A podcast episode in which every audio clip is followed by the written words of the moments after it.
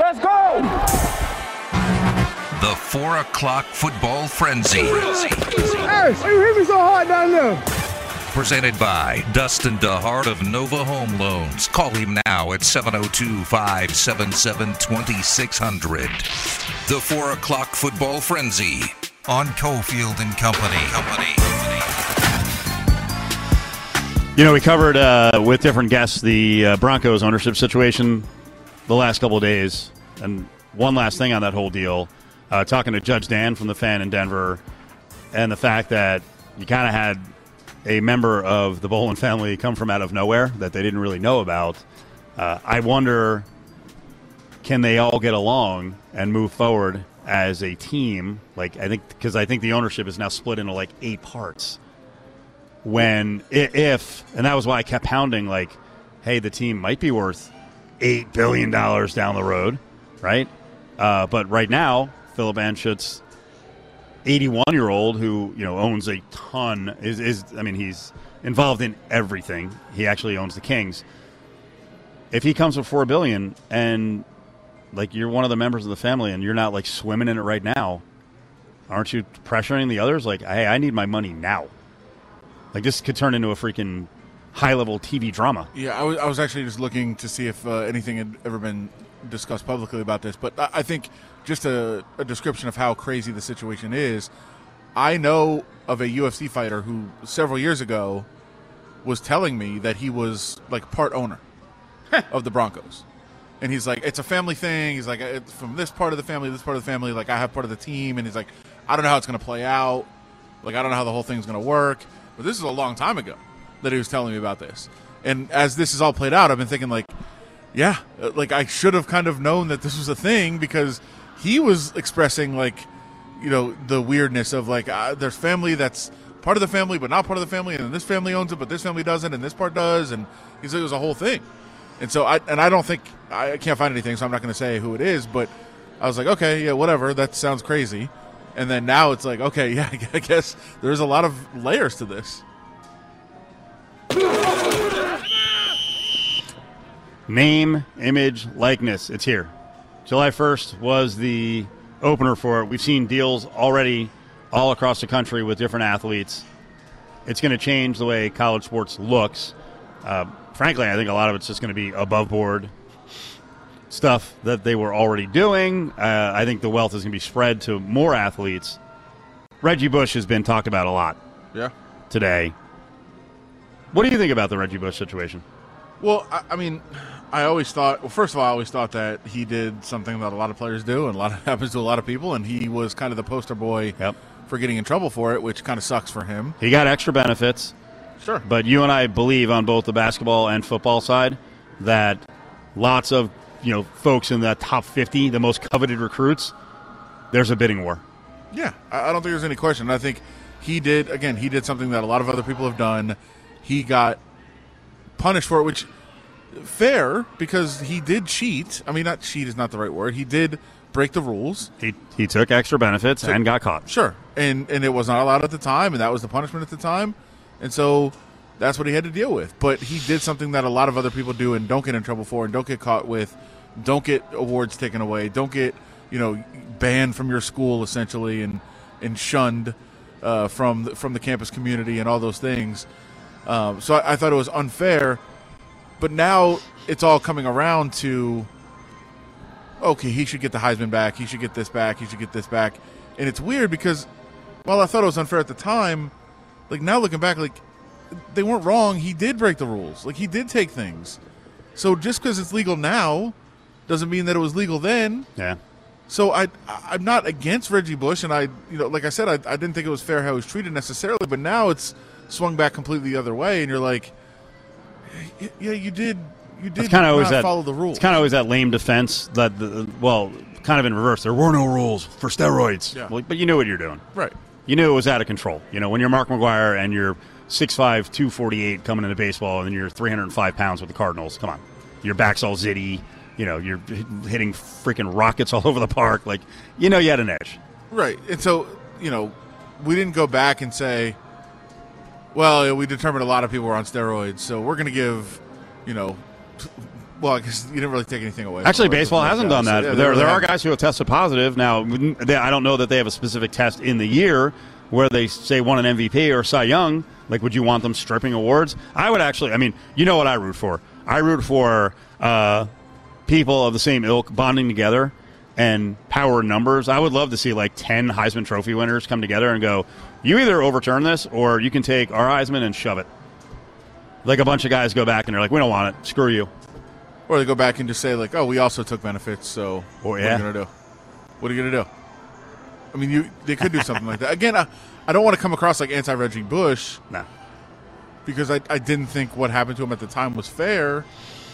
But to now go back and be like, well, n- now that it's legal, what he did was legal. Like, no, it wasn't. He he did still take the benefits. He he broke the rules at the time and was punished, even though other people weren't punished for the same thing.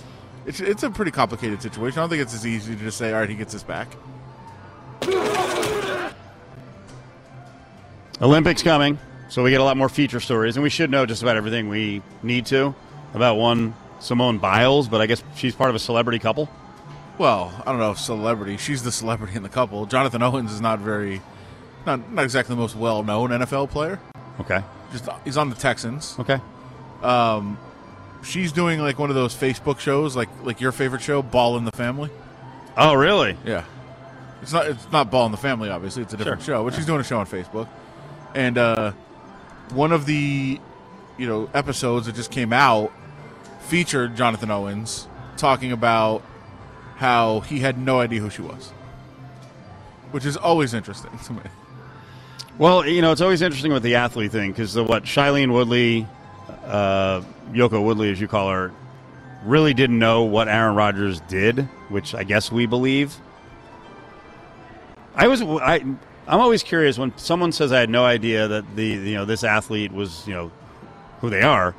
Um, when there's size involved, like you know, I had no idea he played basketball. He's six nine, um, or you know, some I had I you know I had no idea maybe some defensive lineman like he's six foot three hundred and forty pounds. You did, you had you didn't have an inkling, but I wonder like reverse, like Simone Biles is kind of an interesting body type.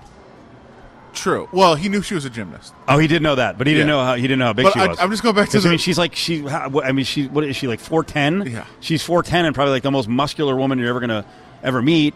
Um, I would just think she just flips everywhere. But I'm gonna go just to the- like you're like, why is this woman flipping randomly? I'm going to go to the Rodgers one. By the way, that was a joke. She's not. She's not flipping. Oh, yeah, she probably is. With uh, I would if I could. to go back to the Yoko thing though, like, okay, you meet a guy, and he's incredibly wealthy, obviously, and like, oh, where are you from? California. Where do you live? Green Bay. Okay. Huh? You clearly play mean- for the Packers. I mean, if you're not if you're not a football fan, that may not that might not seem strange to you. ridiculous. Um, hell- Who What- who would live in Green Bay? What's your job in Wisconsin? right, what do you do there? Like, uh, come on, who's moving to Green Bay for work? It doesn't even make any sense. That's that's silly. Uh, but in this case, Owens knew she was a gym. She's you know he meets her. What do you do? I'm a gymnast. Oh, okay, cool. So that all like when you're, you're to your point of like, oh, she's very little, obviously incredibly muscular, great athlete. Okay, that makes sense. But he didn't know that she was like the gymnast, right. and so he said, like, she, he's like, oh, she got a lot of followers. I guess it's because she's like cute and does a lot of, you know, flips online and stuff. Like that makes sense. Like, is there a point you just start you look someone up?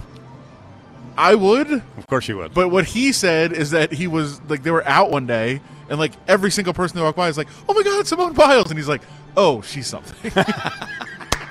oh, okay, I, I get it. Which which would be hilarious. That's good. like, It's oh. good. It's good to know. You know, someone's not with you because you're famous. Although I, I just I never know if I believe these things because I mean, first of all, you'd have to be oblivious. Like she is one of the most famous athletes in the world. You'd have to be pretty oblivious to not know, especially if you're an athlete. I don't know, dude. Everyone's not as dialed in as you are. That's a tough one. But I, I like I'm always skeptical of these, but it is still a funny story. Dustin DeHart of Nova Home Loans brings you the 4 o'clock football frenzy. Dial 702 577 2600 now. Home prices have never been higher, and interest rates have never been lower. Get your mortgage tune up today by calling 577 2600.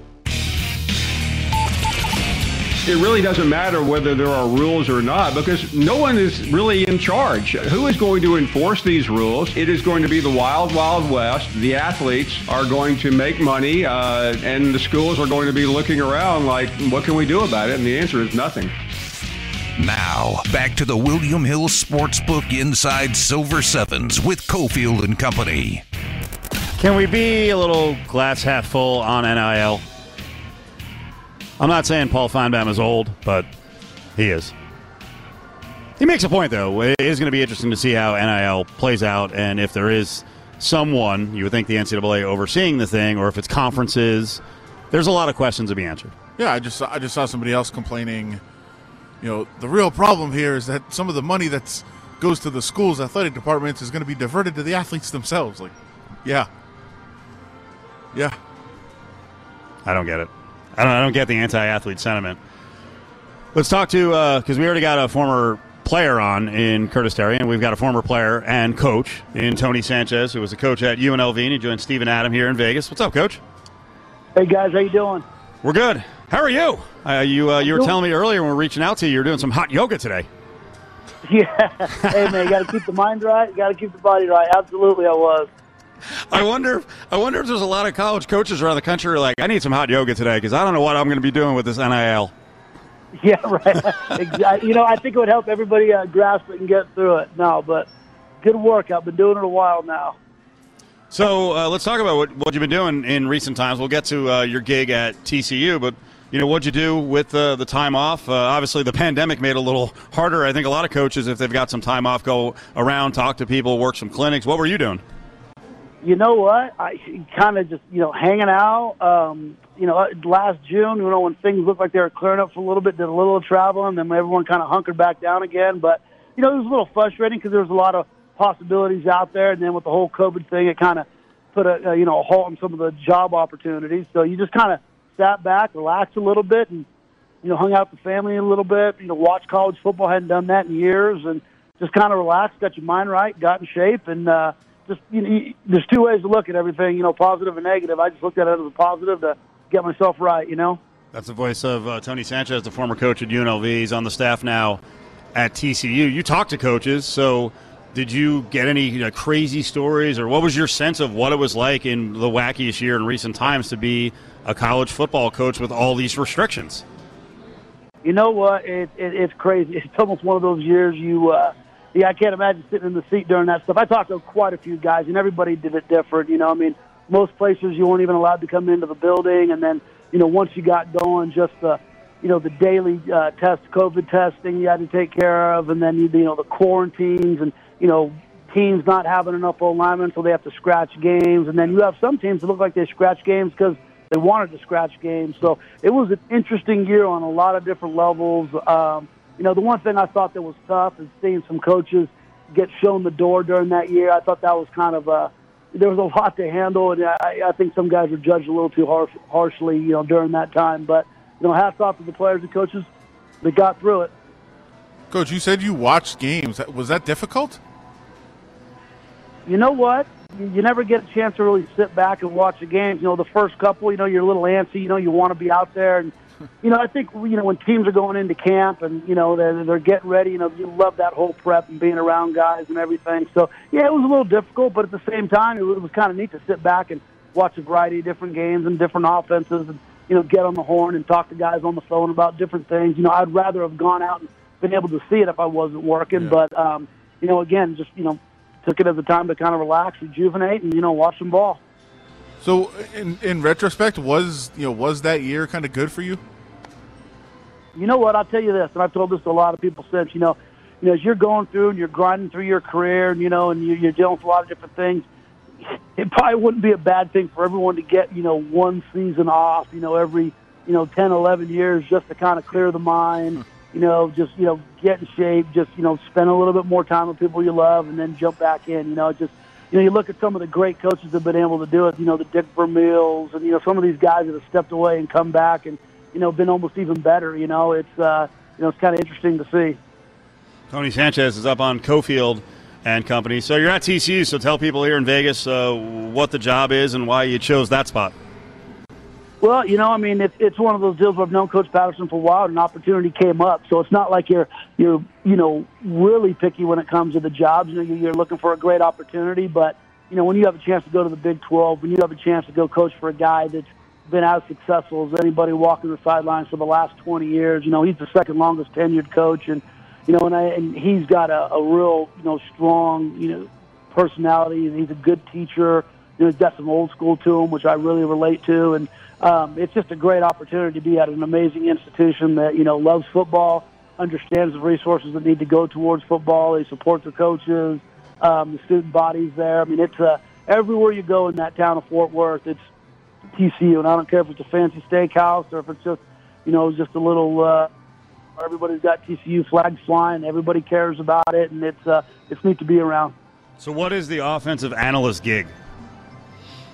Well, you know, you see, it's an interesting deal. The last, you know, eight years, it's become a, a big thing. You know, some staffs have more analysts than they do coaches. So, you know, uh, what I'm doing, I'm doing, I'm helping a lot with the recruiting end. You know, I came in. Um, we, they were, we, we did a bunch of our visits early, so some schools do them late. We had a bunch of visits here in June along with camps. So I helped a lot with the recruiting, evaluation of film, and you know, talking about different guys, you know, and, you know, I know a lot of coaches around the country in the different regions that, I've been, and obviously being at UNLV and even before at Gorman, so those ties really help quite a bit. So doing that, and then I'll be working with the with the wide receiver tight ends and the running backs, you know, and we'll do some prep to help them, you know, get ready for opponents coming up ahead and anything that needs to get done during the week uh, for the, you know, current opponent. So aside from Vegas, what do you think is your your strongest area in terms of connects for recruiting? Well, I mean, really all over. I mean, you know, you know, in Vegas, obviously you had the areas that we recruited, but then beyond that, because of TCU and then the caliber of kid that they can recruit, you know, they're they're most of their guys are going to come from that, that Texas region, but they have the ability to go out and jump into a Florida, jump into a California, different places like that, and, and go get you know big time recruits and I've got a great relationship with a lot of uh, coaches, you know, from the Mater Deis to the Boscos to the St. Thomas Aquinas to those, you know, yep. you know. Sometimes I know when we're at UNLV, it's going after those high end guys is really difficult. You know, they're not going to come play in the Mountain West. You know, so you know it's almost even more advantageous now when you're in the Big 12. Coach, how much purple do you have in your wardrobe? I'm wearing a TCU shirt right now. there you go. Uh, so you know, today's a big day, obviously, in college athletics, a, a massive day that uh, could change the complexion of everything. How much of a recruiting edge will it be for schools that, you know, kind of embrace this early and, and put players in a position to take advantage of the new rules? Yeah, it's going to be interesting to see how everybody looks at it, interprets it, how everybody utilizes it. I mean, I think it's one of those things where you have to be talking about it. It's here, it's here to stay. It's not going to change. So it's like anything else in life. You better adapt, you know, or it'll, it'll, it'll end up crushing you. Now, I think what's going to be hard is, you know, if you're at a big school, you know, you're going to have a lot of alumni, people involved in the program, people around your city. They're going to want to, you know, they're going to want to help the student athlete, you know, justly so, you know, through advertising or whatever it may be. And they're still going to have some money for the athletic department. It's going to be interesting in some of the smaller markets. How are you going to kind of compete with that? You know, when you're still trying to raise money, you're trying to upgrade facilities, you're trying to pay a equitable coaching salary. Now all of a sudden, some of your biggest donors and boosters and people in the community are being pulled towards, you know, um, NLIs along with the fundraising part. That, that's that's a weird double-edged sword for certain programs. So it's going to be interesting to see how everybody maneuvers through it. Yeah, we, we talked about it earlier that uh, LSU is already calling themselves NILSU and like marketing it out there, which I mean, yeah. I, I, guess more more power to them. It's it's kind of crazy. Well, we one of the things we talked about is we still don't like we understand that players can take advantage of this, can make some money now, can you know take advantage of their name, image, and likeness, and all this other stuff. But I don't know like what the rules are. How how much like preparation time did coaches have to like understand what you can and can't do, or what players can and can't do? Like, is this kind of the wild wild west right now, or is there kind of some standards? Well, I mean, that's where compliance comes in. You know, and they've got their hands full right now. You know, everything up until this point, compliance is at such a, you know, some compliance departments are, you know, at practice hiding behind trees. Others are, you know, a lot more open about things and just, you know, working with the coaches and stuff. I've, I've seen both, believe me.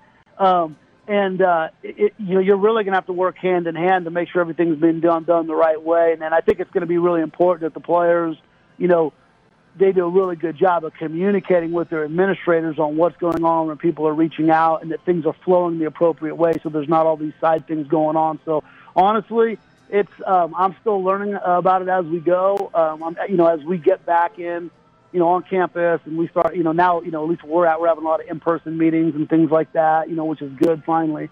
Um, so we'll, we'll be educated and learn a whole lot more about it, I'm sure, as we get through going through camp. Tony Sanchez, uh, now at TCU, is up with Cofield and company. You mentioned communication a bunch of times there. I also think it's going to be really important.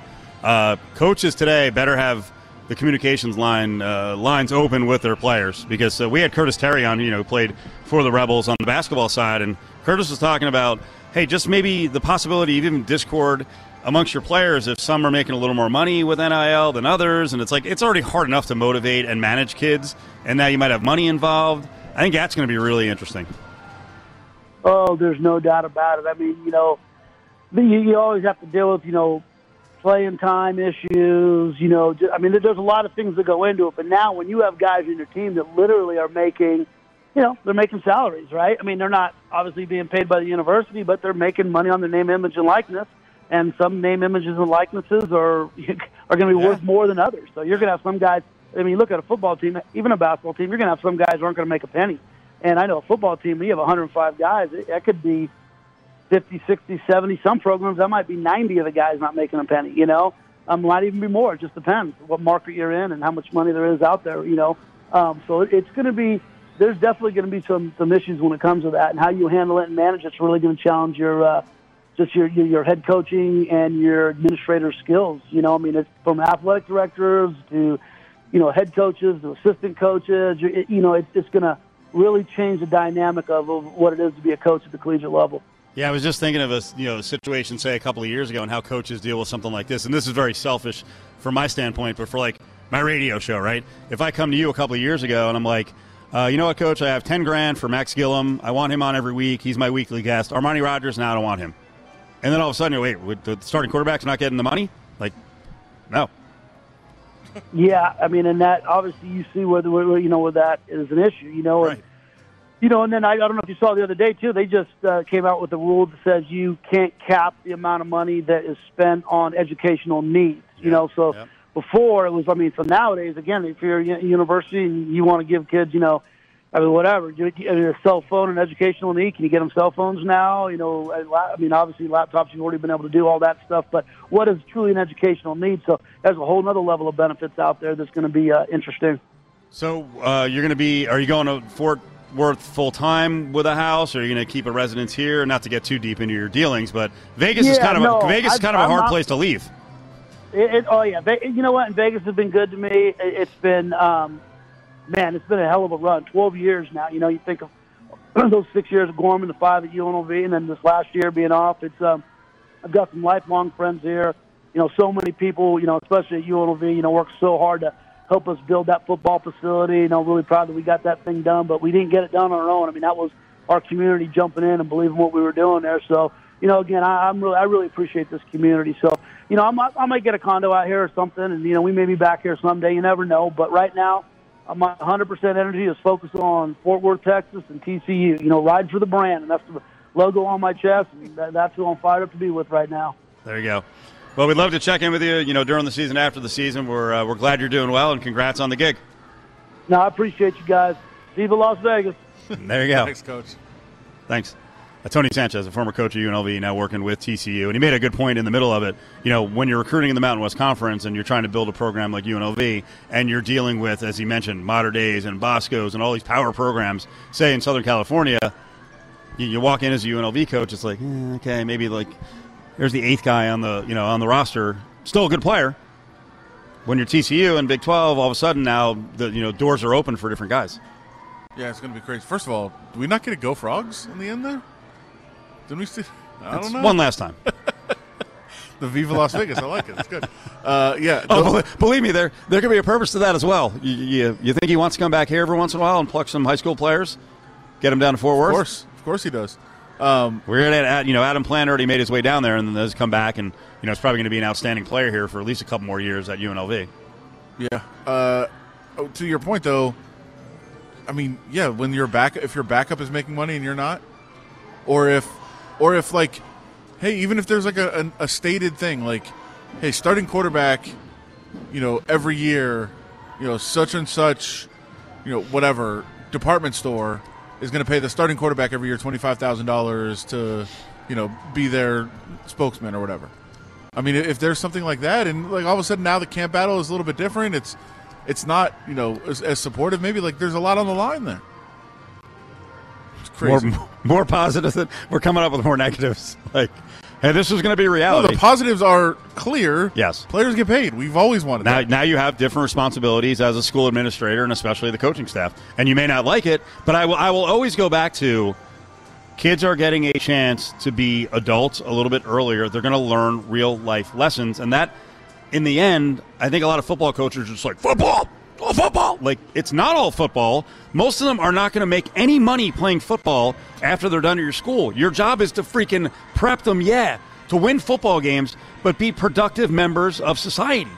It's crazy I that don't know I'm yelling about it, but it just uh, that that always that kind of that football mentality and nothing else matters. Lots of other stuff matters. It's also crazy that a lot of this. I, I think eventually they, it would have come to this anyway. But if the NCAA and, and the member institutions would have a couple of years ago started going like, you know what, some sort of salary, and everybody gets the same amount of salary, and everybody gets paid, it would have at least put this off for a while for them. But by fighting it and fighting it and fighting it, they they back themselves into this, and we're all for it for the athletes, which is great. But it leaves so many questions for the schools. Visit lvsportsnetwork.com for access to the latest podcasts and best interviews.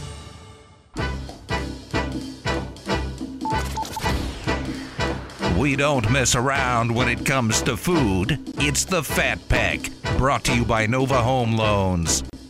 And there's wine already for tasting, and there's Cadillacs all shiny and new. Do you think Sammy, Dean, Frank ever were like giant hot dog fans in Vegas? Like, yeah, look at the hot dog cart over there. There's nickel hot dogs. I'm guessing maybe not, but you never know. Uh, you know, Shrimp cocktail. shrimp cocktail. Okay. Well, I'm just going to say right now. Well, first of all, Adam Hill's not in tomorrow, so today is your last day before the hot dog eating contest. Biggest, biggest sporting event of the year. Uh, we are the number one show in the country in terms of intensity, and it's like true intensity when it comes to the hot dog eating contest. We're unchallenged. We've done hot dog pregame shows around Nathan's on the Fourth of July. We're also still lamenting the fact that we never got the full Kobayashi Chestnut rivalry. I'm so pissed off. I and it, you know what? It can't. It, it was brewing within yesterday, and I'm telling. I'm calm down. Breathe. So we know the backstory here, right? We got the Nathans going down. Last year was kind of a, a mess because they were just doing it in some, you know, white void room like John Oliver's doing his show. Right? He always jokes about that uh, because of safety issues. So Chestnut's unreal, and he seems to be stretching away from the field. Yeah. The guy is almost a guarantee to do 70 to 75 hot dogs in 10 minutes. The competition behind him, he's had some people creep up on him close in some years. Last year, no one was close. You know, to me, though, the real story is on the women's side. And either women are just not into competitive eating, or there's something wrong with what the Shea brothers are doing because they're not bringing in the, the best.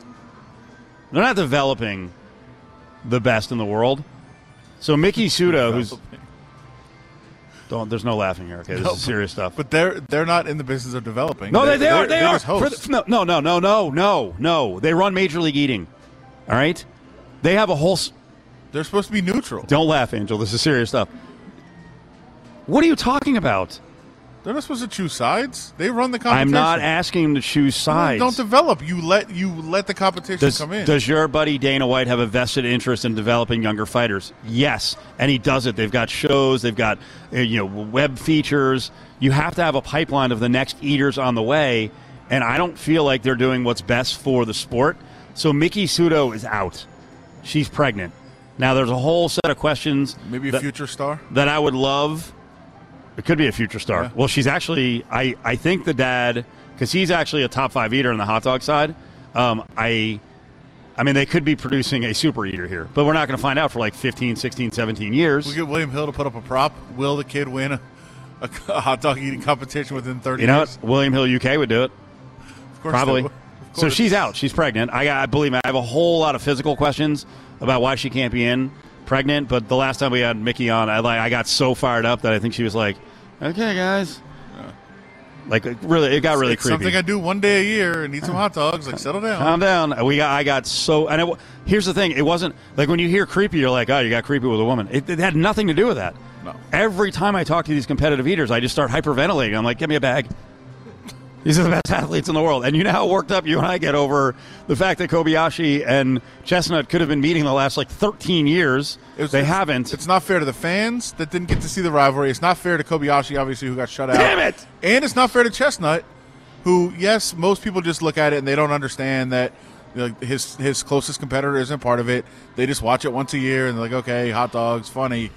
Those that follow the sport know that we were deprived of, of one of the great rivalries in sports history, and it, Chestnut could have been pushed even hurt, harder. Yep. He could have been setting even more records. 80 plus if he was pushed Yeah. harder. Let's liken it to what happens in boxing, right? We can't get heavyweights Anthony Joshua and Tyson Fury to fight. It's mostly the fault of promoters. Sure. And that's the Shea brothers are promoters. They've got their organization. So what I'm leading to is no Miki Sudo. Second place last year, she did 48, which I think actually tied her boyfriend. She would have been second best in the men's field. She did 48 hot dogs. The second best person last year did 18. Wow. That's ridiculous. Well, So who's, who's, gonna- who's going to step up? What woman is going to step up to do 20 plus? None, and that's also probably why they're off the broadcast. By the way, And this is when I get pissed off. yeah, This is this is when I get pissed because widely recognized as the best eater in the world on the female side, and I'm I'm always butchering her name is Molly Schuyler Schuyler, uh, who has been a legend in the Philadelphia area wing bowl. Legendary. yeah. But here's the deal: when you eat in MLE, it's an exclusive deal. You eat in their competitions. There is no, you know, rogue competition. You can't just go and do what you want. So a lot of the people outside the organization can make more money bouncing around. I found. I think I think Molly Schuyler could do thirty plus. I actually think she can do more. I found a video from two years ago with Molly where she did loaded Sabrett hot dogs. Those are a challenge. You're not, you know what, on that one. Now, the contest she was in was 15 minutes. It's only a 10. Is it 12 for the women? I can't. I can't remember if it is. Whatever. Um, she did 15 minutes. But what she did, she did 30 specialty hot dogs, which were actually quarter pound sausages. Plus, plus various toppings. Like, have you you've gone to some of the fancy hot dog places, right? Sure. Where they, they get crazy Yeah, toppings ranging from regular style chili and cheese to a ghost pepper, even a fudge and marshmallow hot dog, a wasabi hot dog. Um, the estimation here is about 13 pounds of hot dogs and buns and toppings. And now you're, t- you're telling me she can't be in the Nathans? and it makes it harder not being able to dip. You can't dip like a chili cheese dog. I get so mad. I think we all want to see the best against the best in sporting competitions. Will. We ever get a Kobe comeback? I mean, it doesn't look like it. What's the motivation? That sucks. Yeah, I was I was tagged on a tweet that uh, Joey Chestnut was the other day. We were both guests on a show, and I was just like, should I should I pay my respects because I do respect him, or should I just fire back a hashtag free Kobe? And I didn't do either, but I was definitely going back and forth on it. I mean, I this is the time of year I just get fired up. That's what that's all I'm thinking about. I'm ready for Sunday.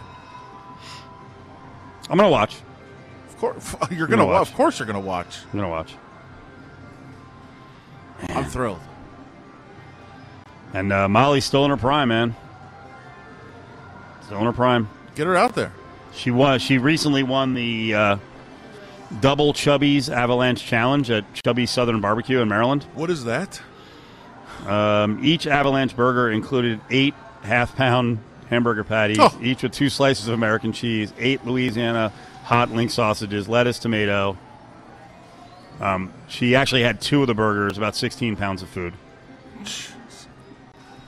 What a what a legend, a Ah, true athlete. This lady's married with four kids. What a machine. Oh, there's hope for Miki that she's going to bounce back strong. Do you think do you think the kids are big eaters?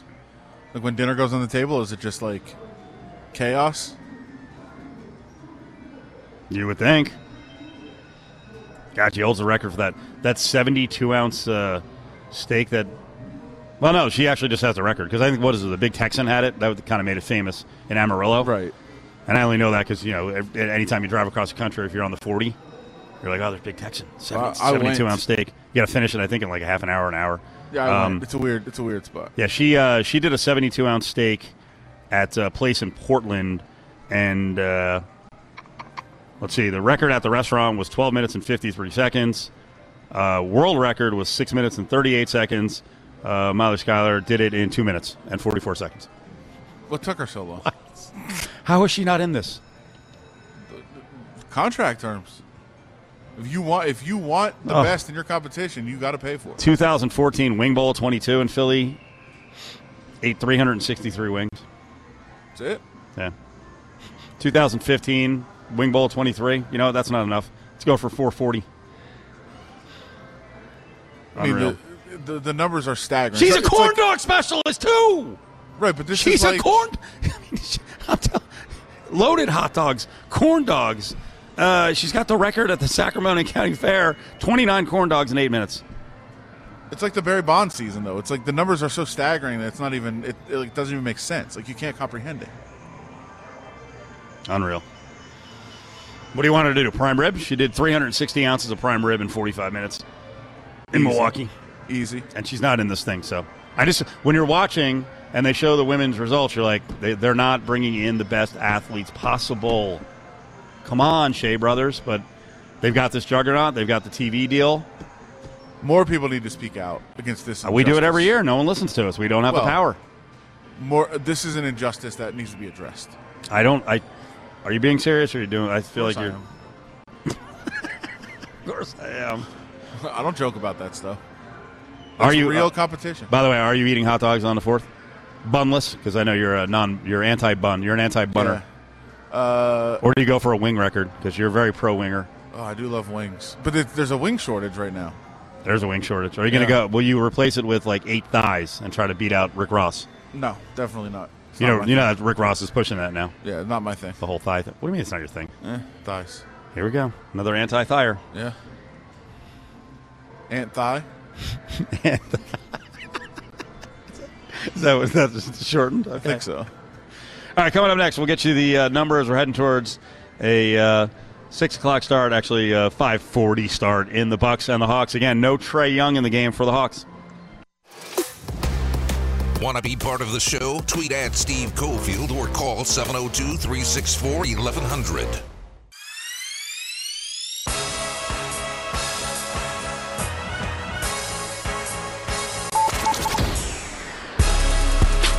everybody's gotten criticized. This false narrative. I'm hearing these jackasses on television talking about somebody gets scrutinized more than other people. Give me a freaking break. Paul George is a terrific player, but that goes with being a terrific player. And these other guys talk about he gets treated unfairly. Give me a freaking break. Hanging at the William Hill Sportsbook inside Silver Sevens. It's Cofield and Company. Uh, Chuck going after pandemic P, playoff P, saying stop whining about being scrutinized. What do you think? I mean, everybody is everybody is scrutinized every day for everything they do. Yeah. Um, we we talked about this with George. Like, I, I think he is more so. I think he doesn't get the benefit of the doubt like other players do sometimes. They have social media back when Barkley played. No, Is it in your face like it is now? he's lucky. Right. Even, even MySpace wasn't around. Uh, funny thing is, I brought it up the other day. A story from a couple of weeks ago. Charles Barkley whining about being scrutinized for what he says on TV. Funny, amazing. It's He's, very he's hard being to see. he's being canceled. Yeah, that's right. Uh, it's very hard to see yourself a I lot know. of times. I know. It's amazing. No Trae Young tonight. That sucks. Bucks four and a half now. So we'll see how this turns out. When I saw it, I was like, okay, let me go look at this number. Bucks were two and a half when the news came down. Now four and a half. No Giannis, no Trae, Wow. Which means the Clippers are just, or excuse me, the Suns are just sitting there licking their chops. Bucks better win this one. They, Come on, they have to. Come on. they Have to. They have to be focused. They didn't seem very focused in the last game. Well, and, and, And, they, they, weren't and they couldn't make free throws. And then they got jacked up mentally because Giannis went down. right. But then, I mean, people were pointing out, like I, I thought down eight, the Bucks were in control of the game. Uh, I thought they absolutely were. Uh, they weren't winning. They were they were not hitting shots really. The Hawks were hitting everything they put up there. Uh, but I thought the the Bucks were just like biding their time. They were about to take over. Uh, defensively, they were starting to settle in a little bit. Uh, down eight at the time Giannis got hurt, and then all of a sudden it was like a fifteen to one run or something like that. That they just did not respond well to the injury uh, at all. Got blown off the floor. That really can't happen. It can't really be an excuse, but I mean there is a reason. Obviously, with him being out and them looking around and saying, "Okay, now what?" We were sitting in this spot where we were the clear front runner and the obvious front runner to win the championship, and now what? Now we're probably a massive underdog, you know, to win it all. Definitely an underdog to, to win the series, most likely. I mean, um, it's a tough spot, but you've got to respond better, and they've got to now after two days to think about it. They've got to put a better response with the home floor. Baseball, Rangers pull off the upset, plus 157, 8 3 over the A's. They take two of three in the series. And do you want to sing it or do I sing it? What Las Vegas A's? No. Come on, Rangers. Oh, Joey. There you go. Baby. Uh, Joey Gallo, another home run today. That's seven in his last five games. Three for three, three ribbies. Your favorite thing to pay attention to because you always try to come over the top. By the way, Gallo, hometown guy, now 20 home runs. You're like, what's his average? 239. How about that? Oh, look at that. Big week. It's a big week. It's gone from like 198 to 239 or something. He's got 20 homers and uh, is it 46 ribs? Uh, 46 also, ribs. Uh, I there's no one. The last per the last two people I paid attention to their stats outside of maybe some fantasy guys. This much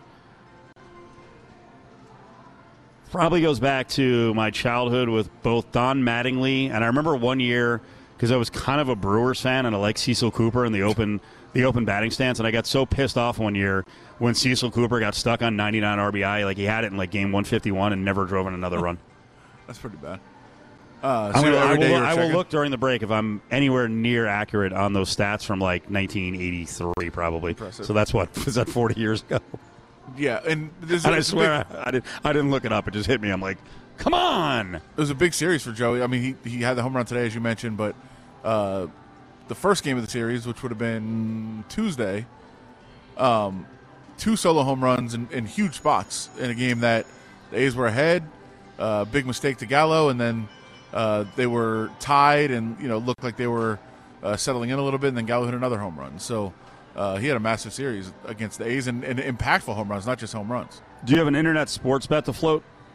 Uh, well, kind of. It's uh, a fighter, Belal Muhammad, uh, who's in the UFC, said if you were offered ten half-court shots and told if you make one, you hit, you get two million dollars. If you miss all ten, straight to jail for two years. Would you do it? No. Oof. Not enough money. I'll be tempted. You would have no shot. You crumble under pressure. I, I mean, I want to go out there and shoot ten. Two years in jail, and you only get 10 shots. Well, it depends what jail it is too. I mean, there's some jails that you'd be like, all right, just watch TV all day and hang out. Okay. I mean, if it's like a real jail, You don't get to work from like you don't get to keep your RJ job and work from a distance. Your job is gone. oh, so you're saying you lose your job too? So Well, that that generally when you go to jail, yeah, you lose your job. Uh, what I was thinking when I get out, I just get my job back. But but I mean, if you're if you're saying like like you have to start your life over after two, yeah, that's that's a lot to put on the line. yes. But I, ju- I feel like I can knock one down. We've got a golf breakup to get to. Uh oh. Oh no. You know how golfers uh, they get all petulant. Uh, and uh, what happened last night with Chris Paul? Uh, Adam has a question: Is Chris Paul a hero or just kind of annoying? The Cofield and Company crew is back tonight at 9 o'clock. It's the Law and Sporter Podcast with Justin Watkins from Battle Born Injury Lawyers. Live from the William Hill Sportsbook at Silver Sevens Hotel and Casino, it's Cofield and Company. Trying to just grab all the bags, as the kids say. Is that how they say it? I don't know. Whatever. No, stop with the. mm, Where was the question? You gonna kill me over some pizza? Yes.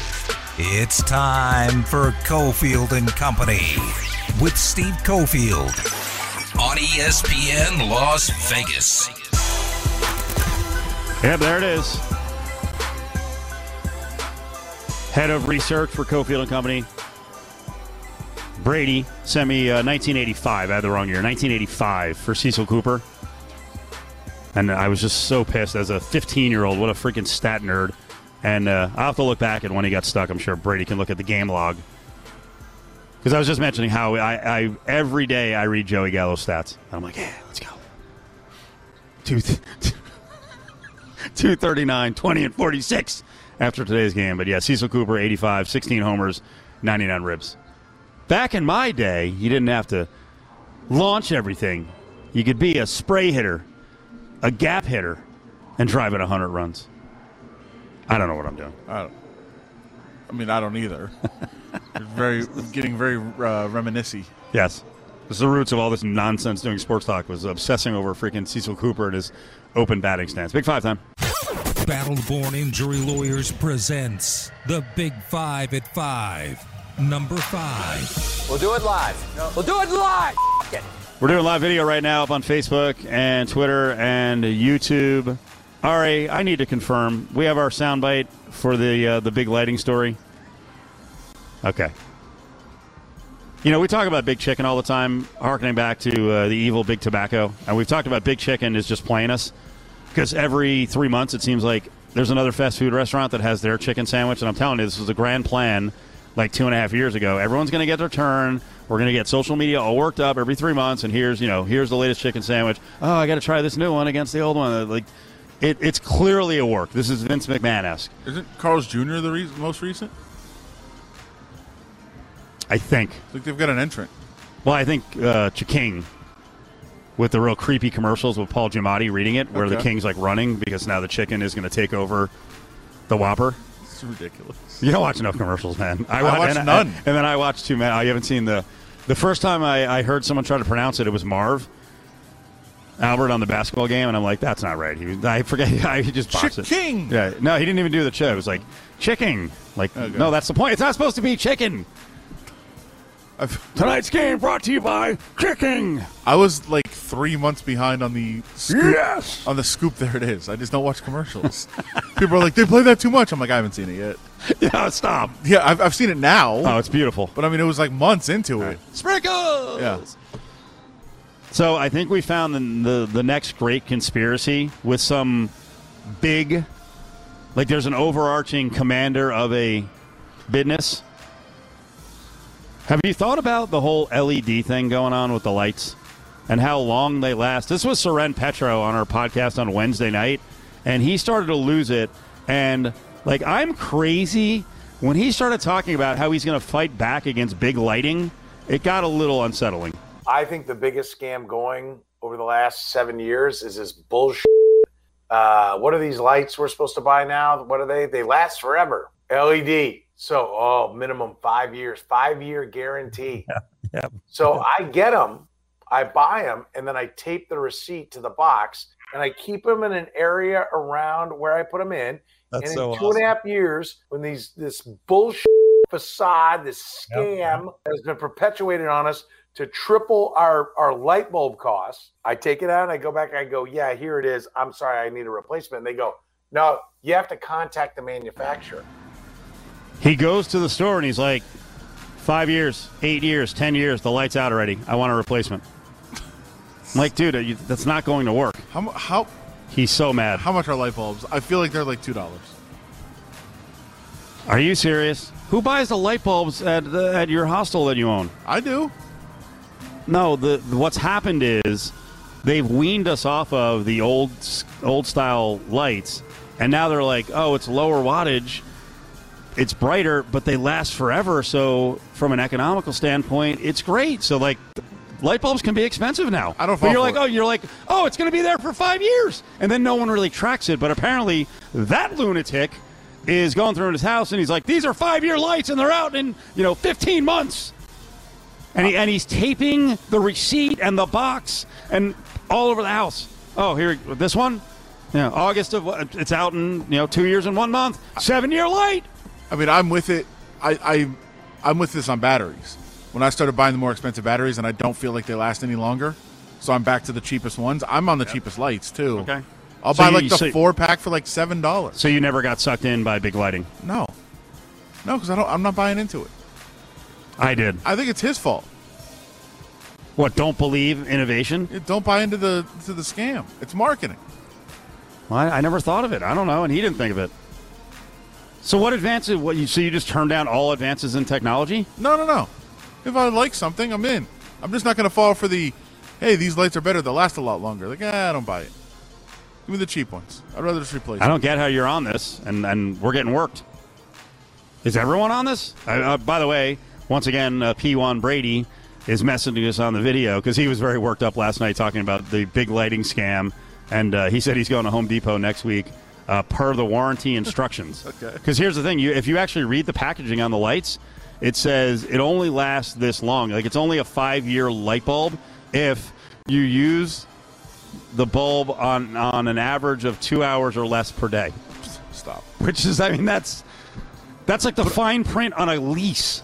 But I also right? where you're like, Like- like, hey, one sixty nine a month for thirty six months, and then it's like really, you know, really fast, fifty nine hundred dollars down.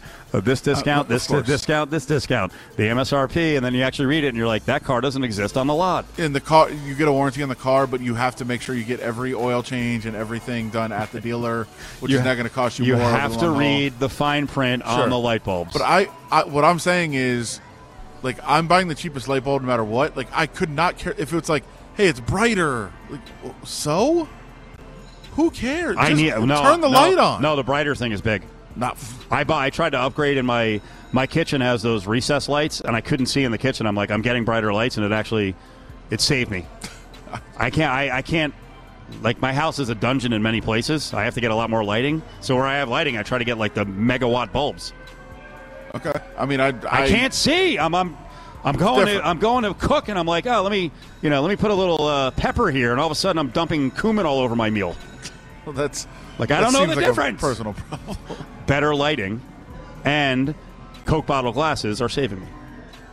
Good combination. So if you have the, the thick glasses, why do you need the lighting? It's a combination. Okay.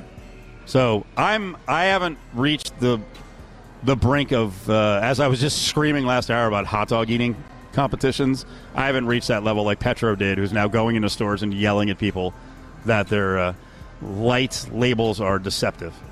But I wish him luck on that. I mean, it sounds like something he would do. Number four. Do we have another breakup in the world of golf? And is it one that Brooks Koepka is into? Well, Brooks is in, into anything that goes wrong with DeChambeau, and it sounds like Bryson DeChambeau and his caddy are taking a break. I didn't know that, that you go through the same cycles of relationships as you do with a caddy, but apparently that's the case, and it's not the first time. His caddy Tim Tucker and Bryson DeChambeau broke up in 2017. They got back together in 2018. Now they're taking a break and Brooks Koepka, who we know will do anything to get under the skin of Bryson DeChambeau, just simply tweeted out, "Couldn't do it without my guy Rick, best friend and greatest caddy to do it." 100 Ricky Elliott Appreciation Day. Okay. He just picked today, the day after the breakup of DeChambeau and his caddy, to acknowledge his own caddy. Clearly, it's an attack, but good for Brooks Koepka finding any way he possibly can to uh, annoy and nudge Bryson DeChambeau. Uh, we'll see if Bryson DeChambeau's breakup, you know, ends. But according to the agent, they've gone their separate ways for now. That doesn't mean forever, but it means they are not working together now. They met last night and decided to move on. It's just an accumulation of things, and it's never easy when a player and caddy split up. They just decided the best situation for now is essentially to not be together anymore. They're married. Yes, I believe it. This is crazy. This sounds like a radio show. Lots of radio shows. You're together every day. Your guys, Opie and Anthony, right? Sure. Uh, Greeny and Golic. If you if you were a great golfer and I was your caddy, how long would we last? I would Um, hammer you, would be trying to motivate you, and I would just break you mentally. You'd be like, I can't do this anymore. I'm like last on every money list. I think it'd be more interesting the other way. I think it would be too. But I, but you Yeah. take it. That's the thing. If I destroyed your golf life, you eventually you'd have to be. I I have to get rid of you. I don't think I would. Okay. Just how I roll. Very loyal. I want to win. I'm very competitive. Do you know? Last night I got a message. I uh, I actually mentioned that I might do what Pat Beverley did to Chris Paul. Just knock somebody down. Yeah, just knock some like just be a complete sore loser and knock someone over. I have no problem with it. Uh, one of your old friends, uh, Ryan Green. Apparently, I've scarred him for life. Okay. He messaged me. He goes, not sure why. He goes, but this reminded me of your famous bottle, uh, water bottle smash against the wall before leaving the gym back in It 2010. was, was at Cambridge. Why does he still remember that? Everybody does. Why? It's not that big a deal. Well, I think it ended the game. Oh. People are like, "What? What just happened?" Did I, I walked out and left? Yeah, Are you sure? I'm pretty sure. I think I smashed the, the water bottle, and everyone was like, "Oh, calm down, man. You're ruining it." And I'm like, all right, uh, let's play. Really? Left. I think you left, and then we only had like four on three. It was Hmm. like, what do we do now? Damn, I might have been responsible for uh, crazy Brad coming into our life. Maybe, a maybe, different- maybe he stepped in. That was a different scenario. What I did was not that bad. It was not. It was an. It's an inanimate object. What's a big deal if you throw a water bottle halfway loud. across the court? It was loud, It and was. and I think I also think the the rec center was upset with us Oh, because they were like letting us play, and then they're like, you can't be throwing stuff. things happen. Sure. I was young and immature. I was like 37. It's Philly and New Jersey. I'll smash a lemonade right in your face. Number three. You want to compete or not? So, can anyone out there actually say that Beverley was justified? Because you have the question today: Chris Paul, hero or annoying? I mean, my response would be, if you want to fall down from nothing, I'm going to put you down. Wow, look at you! Suddenly aggressive, Adam Hill. You think he's a? You think he's an over the top flopper? Oh, he is. And you can argue about last night if you want. I, I will say it's a clear flop. But it's not even the first time with DeMarcus Cousins because people started recirculating the old the old one from when Paul was on the Clippers and Cousins was on the Kings and there wasn't even contact and then Chris Paul dove to the ground and started screaming. Like it's not even the first time with the same guy. So like to me, all right, you you took a fall, you're going to actually get knocked down. Yeah, but here's the thing: you are Chris Paul. You're not the talent of Chris Paul, but you would do everything Chris Paul does. Not the flops. You would do the tuck in your shirt thing. Remember that? Oh, of course. Remember how crazy that was? That's fine with Guys are getting warned about not having their shirts tucked in. Fine with that. And he's like pointing at people like shirts untucked. Totally fine. So what you're saying is you get if someone was playing basketball with you and you were as annoying as Chris Paul and you got pushed to the floor, you'd be like, I deserve it. No, I think the flops are the key. Yeah. Yeah, I mean, it, listen. Again, you fell. You jumped to the ground and like you were hurt. So, we're. I'm going to get my money's worth for that. It- this is going to happen. We're going to knock you down and actually try to hurt you. And if you, if you want to dispute that, don't go to the ground hurt. Because I'm okay. You can be hurt and lay on the ground and scream and, and look at the ref and say, "Hey, call it technical." But I'm actually going to make that happen now, and that's totally fine. How do you view the Suns moving forward? Chris Paul could win his first title. That's a crowning achievement. The guy has, hasn't gotten it done to this point. That's awesome. Or are there going to be people out there who are like, well, look at the field, asterisk. Everyone got hurt. You made it through. I mean, as as they should. That, Don't, that- don't, but don't they deserve correct. But don't they deserve credit for not getting injured? Or is it just also random? I think it's random. They survived most Paul part. being out for at least a couple of games because of the COVID thing. Sure, he's During the back, playoffs. but he's back. Like he's playing now. They're getting by. They got by every single round with against a team missing either their best or second best player, and it's going to continue in the finals. I hate this. And that's how it's going. That's how it, it should be remembered that way. It's factual. Like nobody's saying they don't get the title. They don't. They get their rings. They get their banner. And when you look at the list of champions all time, it's going to say Phoenix Suns. But you absolutely should keep in mind that every single round they played a team that was shorthanded. Every round. Not one round are they going to win against a team that's at full strength. Which is it's crazy to think about it. And again, they nobody's taking away the fact that they win the title. But you can't dispute that that's what happened. That's just a fact. So I was asking you, hero or annoying? Were you also thinking annoying for the way he celebrated last night, not only with Suns fans but also with some Clippers fans? I don't really care about that. You can celebrate. What about the fact that he hugged Billy Crystal? Weird. He called him his guy. It was like it was very complimentary of Billy Crystal, uh, which is fine. Again, he played there. That, that's where he was, and he has some fond memories, and he, you know, wanted to to share that with some people. And Billy Crystal's been a part of his life as a you know somebody he's known. All that is fine. I, I, and he, this this is again 16 years in the league as one of the best players in the league. You finally make a finals. You should have the right to celebrate it any way you want to. Do whatever you want to celebrate it don't don't try to d- dispute the fact that it's you know there should be You not an asterisk. you still have to tell the story. So essentially, every year has an asterisk, some some kind of asterisk. Maybe not every year, but a lot of years do.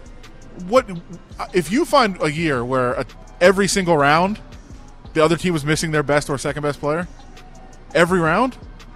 If you find that in the history, I thought there was I'll- at least I'll one it. Warriors year where it culminated with like everyone getting hurt, all the major players getting hurt. For Cleveland. Love, Love, and Kyrie. But I swear the rounds Right. before they Every caught, round? they, they caught some breaks. Maybe, but I mean every round. I don't think I don't think that was the case.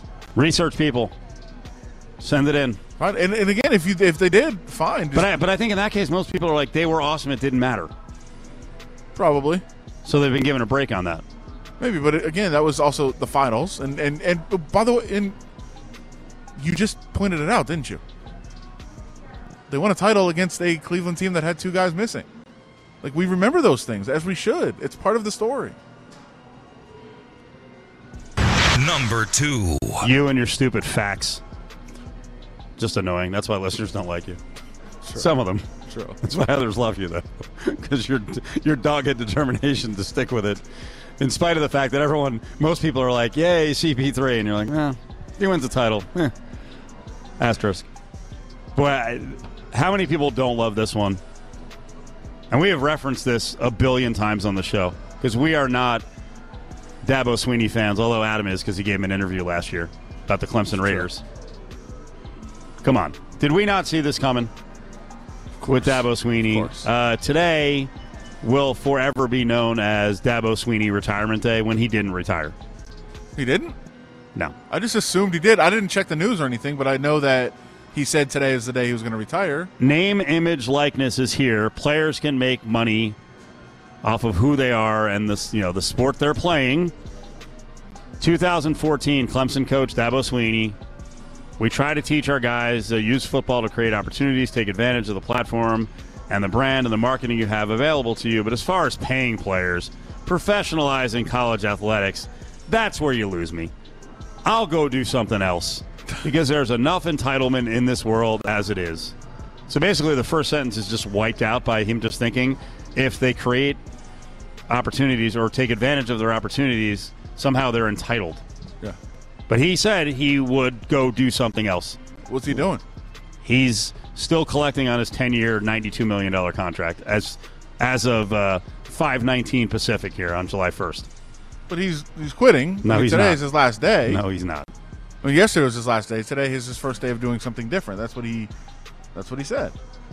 And now, of course, uh, you hear, you know, certain players basically coming out and saying, "No, no, no, Dabo's all in on this. He's at the forefront. He's Yep. really going to help us make some money." Because of course he is. He was always going to do whatever it took to win games and to exploit anything he possibly could, and continue to exploit kids. He'll figure it out. I wi- you know, I wish parents were more aware of this, the flip flopping, the hypocrisy, and actually put it to him when they're recruiting his kid, because it probably uh, every guy that well, most guys that Clemson is looking at are you know top seven schools in the country in the running for. So what do you have to lose? What's Dabo Swinney going to freaking flip out on you? Hey, coach, uh, you kind of sounded anti-player back in 2014 when you said you'd quit if uh, someone like my son makes money. Now what? Uh, and by the way, and make him talk his way out of it, or he can walk out of the house. I don't care. Leave. I'll By- go. To, I'll send my kid to Alabama instead. By the way, uh, you know, if, if if your response to this, I could hear I could hear people out there saying, "Hey, things have changed. It's 2014. It's a different world. Things have changed. Mm-hmm. Let's look at 2019. Who knows? They may just do away with college football in three years. There may be no college football. They may want to professionalize college athletics. Well, then maybe I'll just go to the pros. If I'm going to coach pro football, I might as well just do that. That's, this wasn't a one-off. It wasn't a one-off. No. This is 2000. That's two years and, ago. And, and in 19, you, you you could see it coming. Hey, you're buddies with him. You're the one who did the interview with him, so he's your pal. Uh, I think Dabo does a fine job, and uh, as long as he's returning phone calls, I think he's a great coach. Um, He's he's absurd. Uh, he put his foot in his mouth. Now people have the receipts. In the end, he's still going to get his 10 years and $92 million. Uh, but we've pointed it out. You can see the difference between, and we, you can say, hey, the guy's a charlatan and a, you know, or a chameleon. I'm talking about Nick Saban. But Saban has changed with the times. And Saban may have been crotchety a couple of years ago, but you saw the way he handled the pandemic. You saw the way he handled Black Lives Matter. I don't. May, maybe there's a time in the past where Saban's like, "We're not ever gonna pay the guys," but I'm sure Saban's like, "We've been doing something like this forever to collect these players. What's the difference? Now we can get more of them because we can do it above board and get them even more." and bring in guys that might think about going elsewhere for certain reasons and say, hey, come here and make a bunch of money. I would love to see a sampling of conversations that Dabo has with his players versus Saban and his players. And I, I would virtually guarantee that in terms of believability, you'd walk away from the Saban conversation being like, hey, you know what? He's listening.